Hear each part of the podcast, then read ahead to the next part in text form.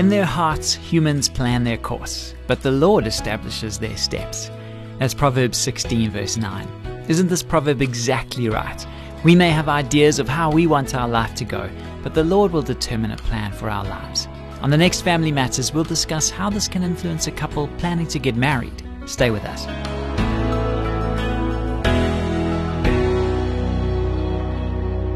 Hi, I'm Graham Schnell for Family Matters, where we offer practical advice from Focus on the Family.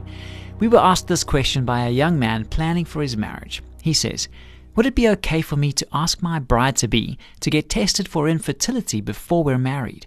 I can't understand the current trend toward intentional childlessness or the apparent devaluation of children in our culture. In fact, I've wanted kids for as long as I can remember. I also believe that marriage, sex, and children are all part of the same package. I'm sure your ministry agrees. Instead of choosing childlessness, I'm determined to be intentional about having kids. If I can't do this with my betrothed, I'm not sure I want to pursue marrying her. What do you think?" Unfortunately, what you're proposing reflects an attitude that is ignorant of what marriage is really all about. To marry a woman is to promise to love her for who she is, not for what you think she can do for you. It is, in fact, to love her just as Christ loved the church and gave himself for her. That's Ephesians 5:25. Genuine, sacrificial, Christ-like love doesn't ask the beloved to jump through hoops or pass tests before sealing the deal. Instead, it gives itself away unconditionally and unreservedly. Your question betrays a self-centered motive that isn't conducive to true marriage on any level. Don't misunderstand. Like you, we believe that children are a blessing from the Lord. This idea is foundational to our entire ministry. But it doesn't mean that we've forgotten who holds the reins of human destiny. God alone is sovereign. Ultimately, only He has the power to open or close a woman's womb. You can see that in 1 Samuel 1 verse 5. In the end, it's a matter of being willing to say, "Not my will, but yours be done." Women in particular need to hear this message, since they usually bear the brunt of any pressure a couple may face with regard to having children. But men of your mindset need to understand this concept as well. We should add that there is a definite order of priorities in marriage, as we find it portrayed in the Bible. First things first, if we can express it that way, and one thing leads to another. This is plainly implied in everything the scriptures have to say on the subject.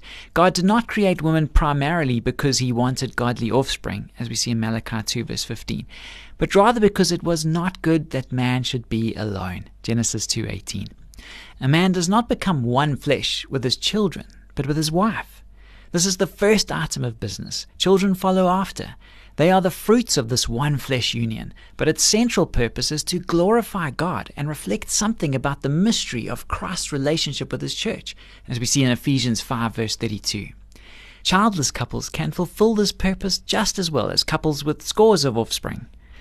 If you can grasp this idea, you'll be one step closer to laying the foundation of a strong and lasting marriage.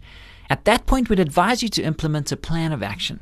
Sit down with your fiancé and have a deep and serious conversation about your goals and priorities. Among other things, make sure you're both on the same page as regards to your desire for children. If you don't pin this down now, it could lead to big problems and misunderstandings in the future. Lay everything out on the table as openly and honestly as you can. But whatever you do, don't insist that she submit to infertility testing. That's just a way of saying, "I will love you if." No woman wants to hear this from the person with whom she plans to spend the rest of her life. May we also suggest that you enroll in premarital counseling with your fiancé in order to iron out any issues of this kind prior to making such a big commitment. This program was produced by Focus on the Family. I'm Graham Schnell, inviting you to join us again for the next edition of Family Matters.